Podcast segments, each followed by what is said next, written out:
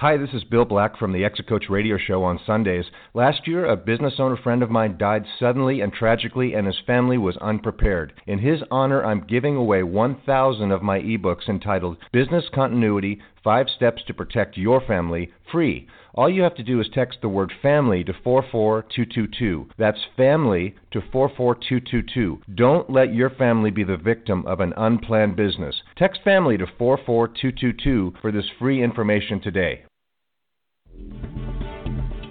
Welcome to the Exit Coach Radio Show, the show for baby boomer business owners who are looking for cutting edge information as they plan their three to 10 year business succession and exit. Every week, we interview top professional advisors for their best tips, strategies, and precautions so you can be well planned. And don't miss our one minute Exit Coach tip of the day on exitcoachradio.com. And now, here's your host, the Exit Coach, Bill Hey everyone, thanks so much for joining us today. It's always a pleasure to have you with us.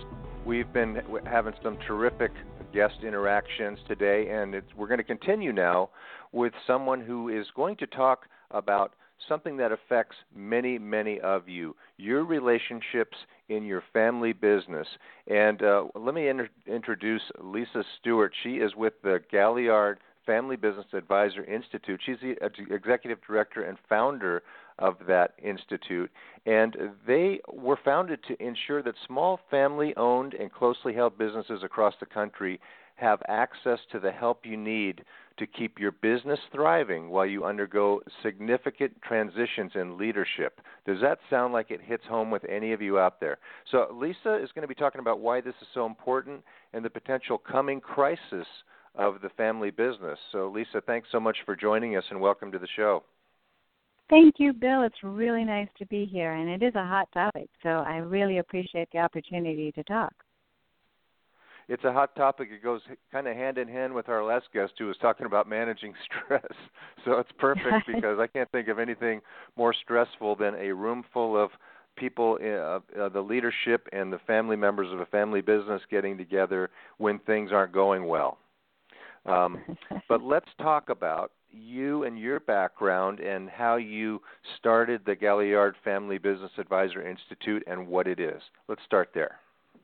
Okay, well, you know, it actually started a long time ago. I've been working with family owned and closely held businesses, small businesses, for about 32 years. And when I came back to the United States after working overseas for quite some time, um, came back about 15, 17 years ago, and found that here in the U.S., uh, there just did not seem to be enough resources for small family businesses. You know, large family businesses, in for the most part, are well taken care of. There are a lot of uh, wonderful resources out there, but they're really expensive, and a lot of times the um, programs and services that they offer are just above the level of where we find many small businesses need to have these programs pitched. So, as we were looking around and trying to figure out how we could combine our skills and our services with other organizations, we just weren't finding any.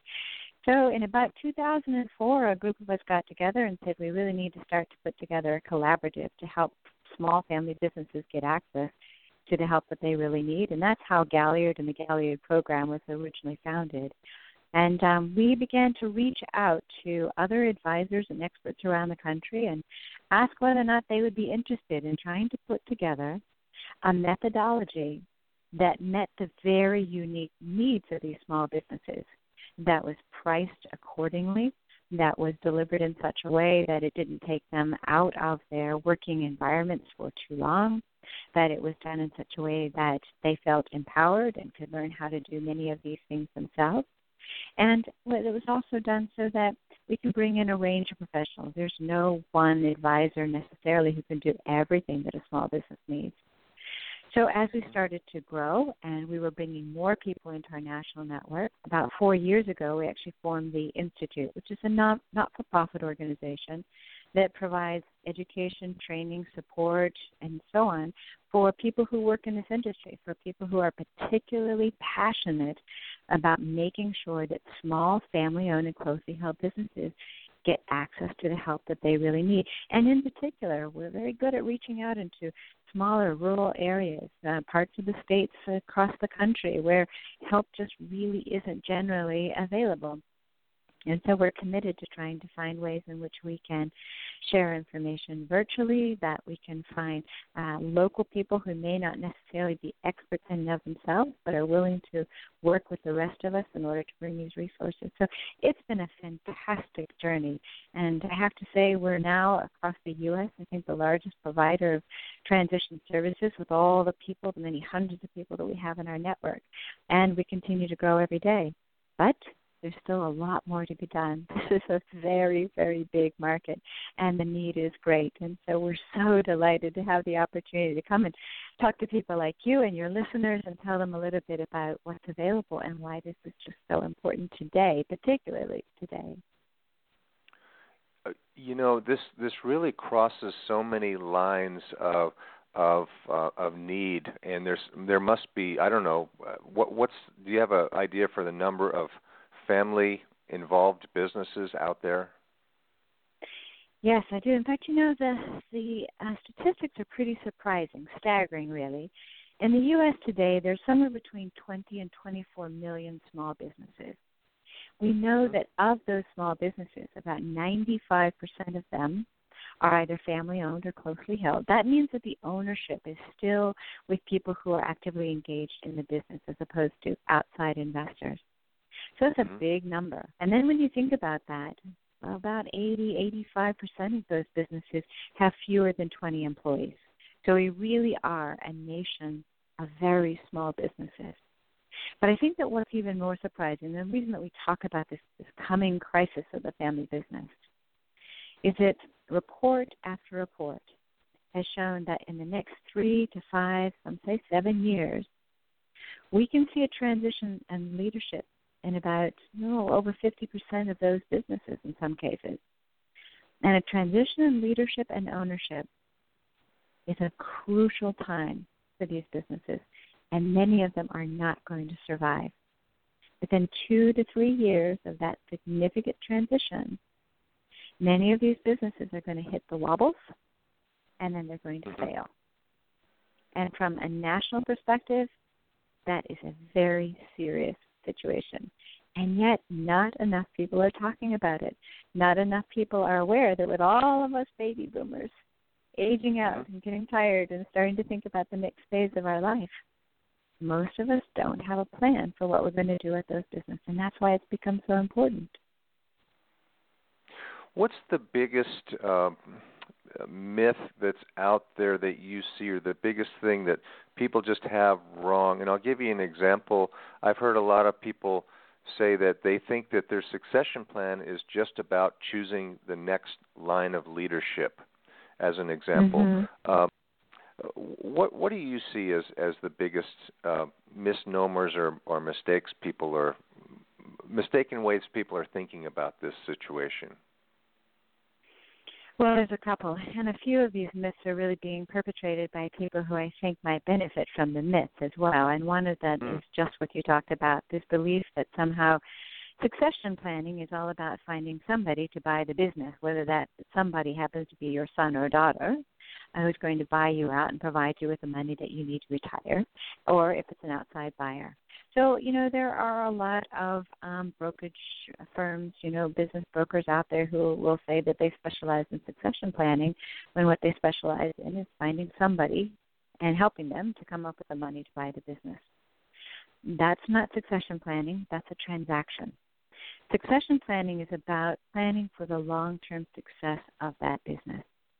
Not just one person, it's often multiple positions and understanding the type of bench strength that you've got to have in place to make sure that the business is strong, that it can carry on without you. So I think um, that's an important myth. And the other one I think that people get confused about or are often surprised about is that the sale of the business is not necessarily the event that people expect it to be. That means there's mm-hmm. 80% of people out there that have gone through this significant transaction and are actually unhappy with the transition. Whether it means that they didn't get what they expected financially, the company didn't end up being worth what they thought it was going to be worth, or just the transition itself was really difficult. You know, sometimes people will agree to stay on and work in the business now that it's under somebody else's ownership. And that can be so difficult to do when you have somebody else who's finally taking over and running your baby, and they're doing it in a way that you would never have dreamed of doing it. Maybe treating your employees or even family members in a way that doesn't sit well with your values. So a lot of times people are disappointed by the way in which the entire transaction and the transition itself occurred. So I think that part of this stems from people just not getting access to the information that they really need to make sound decisions and to be really prepared for what this is going to turn out to be. So it's it's really tough and we've got to do a much better job of helping people to understand for themselves what they want to get out of this, have a better idea about what the entire transaction might look like, and to know mm-hmm. that this is a journey. This isn't just about what you do with the business, also about what you do with the rest of your life and how this is going to impact your family, your employees, and in many cases, your local community. So it's a big deal, and there's a lot that goes into the thinking. That's a very well put. And I was uh, just recently at a meeting of business owners uh, uh, sponsored by a big business group out here, and around the table were a bunch of younger uh, in, uh, family business members, uh, and they were all talking. Uh, we went around the table. What are the biggest issues? And the biggest issues was how do we get, how do we transition mom or dad out of this uh, so that we can finally take over and and run with the company. And it, you know, I, I can imagine there's a lot of there's there's another table of a lot of fathers sitting around going, what do I do? How do I, how do I transition from from president to chairman of the board and still have a, a meaningful role in this business, uh, but not uh, but not step on the toes of my children? So are those uh, mm-hmm. you know mm-hmm. those those issues are huge and and like you said they're they're very prevalent out there. Now why don't more small businesses reach out and get the help they need? What what do you think the reason for that is? Mm, that's an excellent question. And in fact, we've done a lot of research on that through the Institute, and I think that some of the findings are surprising. So, first, many small business owners don't trust consultants. Maybe that's not such a surprise. And they actually don't necessarily trust attorneys. They don't trust their, you know, financial advisors uh, and uh, other business professionals, insurance people, etc., who might be able to help them with this. So we have to start to be able to, to close that, that trust gap, and I'll talk a little bit more about that too. Secondly, many of these small businesses don't feel like they have enough discretionary income to spend money on this. They hear horror stories mm-hmm. about how expensive it is in order to ha- get some help to do a really good succession plan, an estate plan, you know, some sort of a family council, etc. And while it is true, there are some people out there that charge a lot. There are plenty of ways to get help that um, you know that are not nearly as expensive. Another thing that came up a lot is that it's too complex they know that they're going to need an attorney and uh, maybe a tax specialist and their CPA and maybe a business specialist and sometimes a psychologist or a counselor or something mm-hmm. like that. Yeah. And it just feels so complex. It's like this is too much. I don't know how to find these people. So they back off and do nothing. They've told us they want one trusted advisor, somebody to be the conductor of the orchestra who can really help them with this. And then the area that surprised us the most was the fact that many of these business owners don't seek out help because they're ashamed. You know, most business owners, small business owners in particular, don't necessarily have a background in business or in finance. You know, they figured out something that they love to do and they started a business or maybe they inherited a business and um, this is what they know and they know well and they do a great job but they don't necessarily know a lot about some of the financial aspects of business management or the strategic aspects, and they certainly don't know about succession and transition and some of the psychology behind doing all of these things within the family business that keep it healthy. And because of that, they're sometimes ashamed to reach out because they're afraid that when they connect with a professional, that person is going to make them feel ridiculous. They're going to point out to them the mistakes that they made. You know, I'll never forget. I had a father ah, once. Good point. Um, mm-hmm. and, and he said to me, you know his kids were they were silver spoon kids and some of you have probably seen the book choking on the silver spoon i was just taking some notes out of it this morning and these kids were silver spoon kids and they had a lot of behavioral issues and they were not very dedicated and you know um he was unhappy and he said to me lisa is it me am i the reason my kids turned out this way i tried so hard to do the right thing i thought by giving them money or you know titles and jobs that this was good for them. And I could just feel the pain from him, and I had a lot of empathy. So mm-hmm. he felt so ashamed because he felt like perhaps he hadn't done a good job raising his kids. But the truth is, we all do the very best that we can with the knowledge and information that we have at the time. Unless we can start to get this information out there about how to really do this, of course people are going to be ashamed. They feel bad about some of the things that they didn't know how to do or how to set money aside for their business. The, um, their retirement. You know, the average amount that an American business owner has set aside for retirement is about forty thousand dollars outside of the value of their business. That's a hmm. shocking number, and really a lot is. of them are embarrassed. Yeah, they're embarrassed to admit it.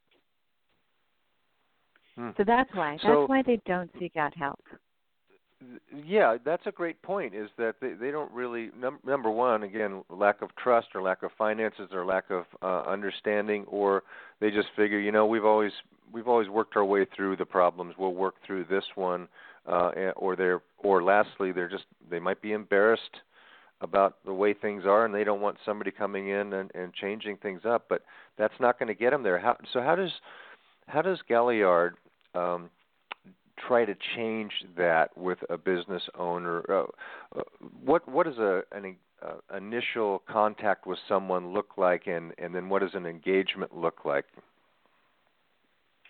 So let me tell you a little bit about the network and how how we operate, and that might help to answer that question. Okay. So um, the institute really focuses on training people who work with small family businesses on how to do this better how to get our foot in the door by really building trust, making sure that we understand the expectations of our clients, understand what they're going through, and their perspective. Uh, we work on helping business uh, advisors to figure out what's really going on in the family business, not to just look at the business aspects. You know, I often talk about how it's easy for a business consultant to come in and to, you know, look at the strategic side of the business, the financial, the marketing, profit, loss, cash flow, blah, blah. They're good at that. Easy for an attorney to come in and look at what the family needs in terms of, you know, a basic estate plan and how they want to pass the business on to the next generation. Neither side is necessarily looking at the other side so we need to balance both family needs and business needs, not just one or the other. So the institute really talks about how can we as advisors learn about those areas that are not necessarily our area of strength and figure out when we need to call in help so that we can balance both sides. We talk about the types of projects or services that small family businesses really need if they're going to plan for the future and how we break those down into little tiny baby steps that are affordable and also don't overwhelm these business owners with too much information or too many tasks. And then how do we work in a nice coordinated fashion that makes sure that the business owners and the families and the businesses themselves, you know, the employees and so on, get access to the the, the services that are going to, to get them to whatever the end result that's most important for them. We're really clear about teaching this in a non-judgmental fashion. You know, you said earlier about you know the people at the table, the kids saying, "How do we get mom or dad out?" and then mom and dad saying, "How do we stay in?" You know, how do we continue to add value? What's our role going to be? You know, I always say to my audiences that there is no one right way to do this. What works is what works for that family and we have to balance the needs of the kids or the successive generation with the needs of the parents. It's really easy for advisors to come in and say, Mom, Dad, you got to get out. You know, you got to make room for junior or juniorette. They're ready to take over. Well, you know, that may not necessarily be the healthiest thing for either the business or the family. We've got to start to get creative with this. There are wonderful ways in which you can move the transitioning generation into new roles you can actually expand their roles, maybe on the outside, the periphery of the business. You can expand into the board roles, and you can actually look at restructuring the business for everybody where you're not stepping on each other's toes. So part of what we teach within the institute is how do we get creative with that instead of just overlaying some of the traditional ways of you know business or corporate um, styles of business. How do we really embrace the unique aspects of the family business and make it work for everybody? It's a dance. It's not always easy to do, but it can be done. That's really what the institute does.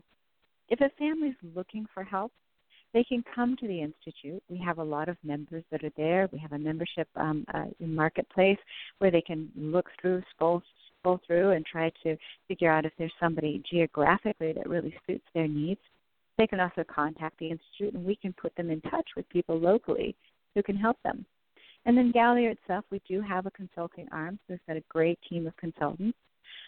Anywhere in the country where a family finds they cannot get local help, then we can come in and help them. And we do this in, again, short little baby steps. We do a lot of our work virtually to try to keep um, costs down. We spend uh, time right up front trying to assess the situation and make sure that we're combining what we do with the help of local experts. So we'll find local attorneys, local financial um, specialists, people that we can work with so that they start to build up a network of experts in their own area. I'm hoping That's that terrific. answered your so, question. it, very, very much so. So business owners can benefit a lot of ways, and uh, so can professionals by enhancing their training and their their learning about what some of these uh, maybe not maybe not what the technical issues are, but the uh, the respect and the caring and the concepts for how to uh, deal with some of these issues that you're going to come up with in, in every family business, and you're going to come up with them in large numbers because of the aging demographics of our country and the number of business owners facing these issues. So, Lisa, how do our listeners? Um, uh, what what were you looking for? For uh, you said uh, in, in, your notes something about uh, finding professionals to join the network and exposing business owners to the network. Can you fill us in mm-hmm. there? Yes.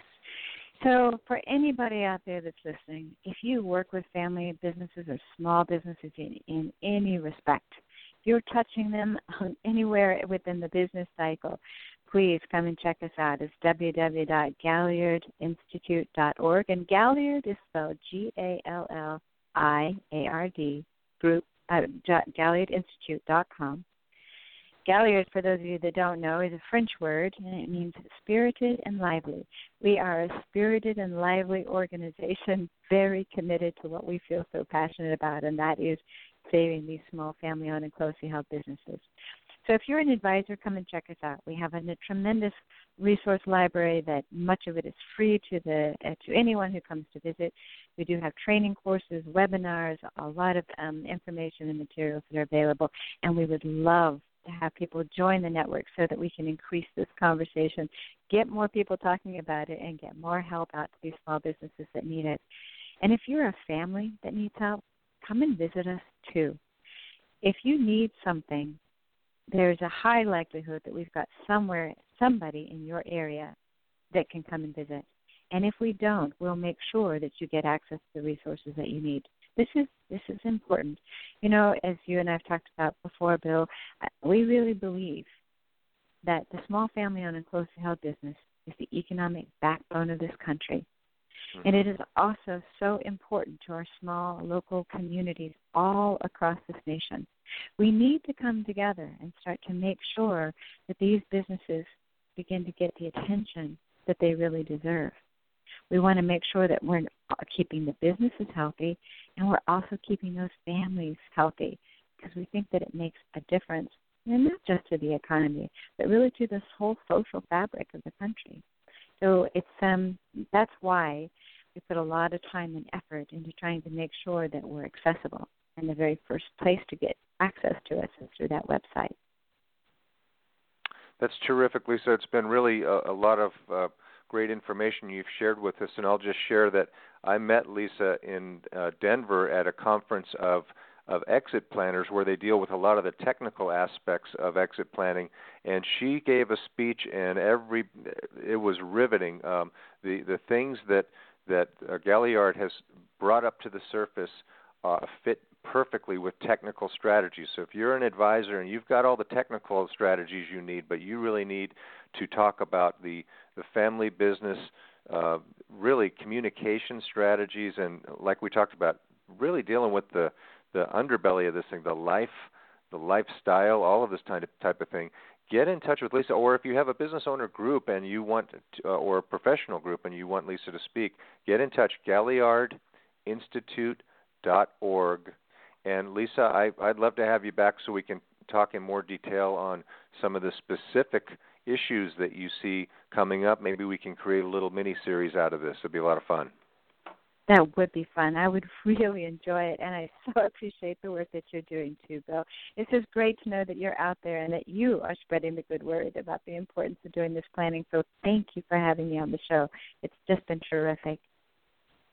Thank you very much. We're going to take a short break. We'll be right back after this, so please stay with us. Hey, everybody, it's Bill Black, the Exit Coach from the Exit Coach Radio Show. One of the questions I get asked the most is how do I grow the value of my business? I'm so busy working in it, I need to work on it. So, we've created a special report for you on 10 tips to grow the value of your business. Just text the word drivers to 44222 to get a special free report right to your inbox. That's drivers to 44222. Text drivers to 44222.